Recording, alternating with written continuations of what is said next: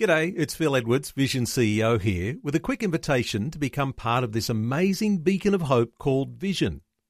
Together we can put our love into action to help people of all kinds build or rebuild their lives on the truth of God. Please consider the part you can play during our upcoming Visionathon appeal, remembering that it's your support that makes Vision possible, including this podcast. Audio on demand from Vision Christian Media.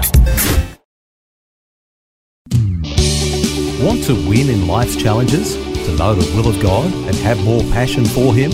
Practical help right now with Tak Bhana and Running with Fire. Great to have you join us, I hope, for the rest of this week. And I'm looking at a topic that is really quite powerful and challenging at the same time. And so I trust you're going to find it as really helpful uh, for your life moving forward because if you can get this sorted out, it's going to save you some heartaches, I believe. I think one of the most amazing things that God left in our hands was to make our own decisions and choices.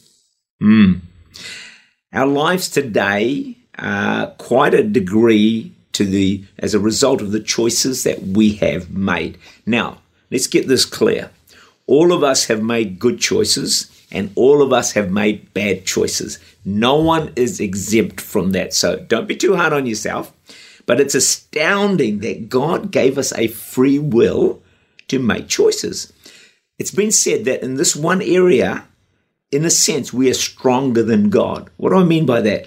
Well, in the area of our will, even God will not and cannot, because of the way He has made us, force us to do His will. So you can say to God, Sorry, God, ain't gonna do it. And it's kind of like there's nothing God can do. And despite his power to do anything, he refuses to force us to live right and to serve him. His insistence on our freedom to choose is so great that he's granted us the power to live as though he did not exist. And hey, a lot of the world do that. Isn't it amazing? God, who has all power, he could get everyone to submit to him. He could get everyone to acknowledge him and honor him, but he doesn't. It's called the miracle of restraint the miracle of restraint. That's the humility of God. It's actually unbelievable. It's almost hard to comprehend. Jesus could use his power to force our obedience, but he wants us to choose freely and willingly, be changed on the inside, and choose to love him, serve him, and to obey him.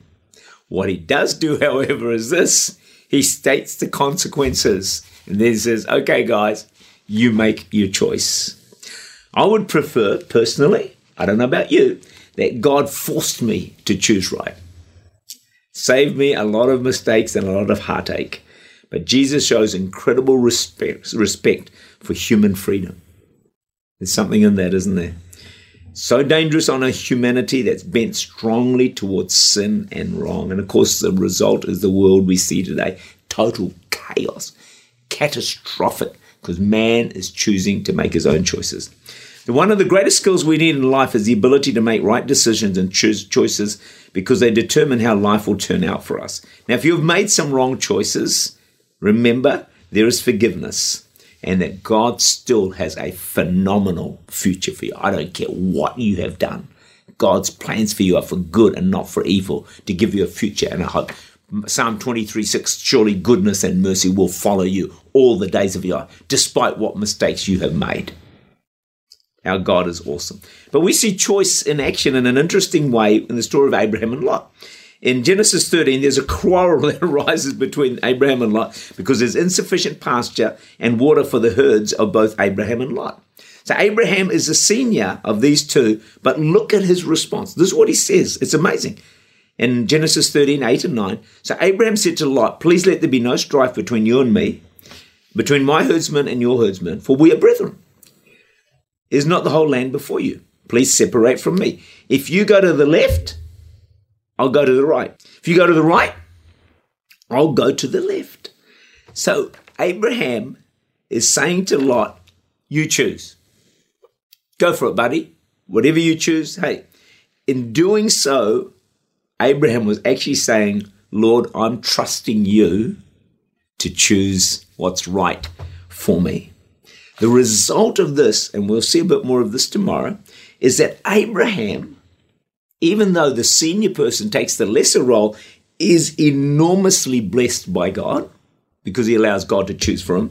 But Lot, in making the choice himself, and we're going to see how he made his choice, the results for him are disastrous because he actually doesn't let God choose for him. He makes the choice himself. So here we see an example of really putting our trust in God when we're faced with a difficult situation where a decision has to be made, we're not sure what to do.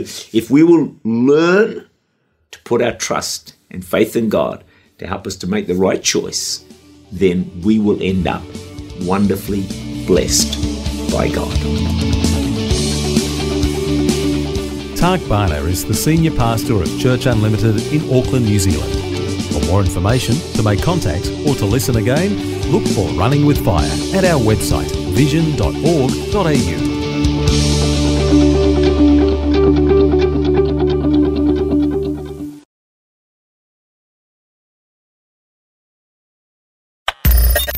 Thanks for taking time to listen to this audio on demand from Vision Christian Media.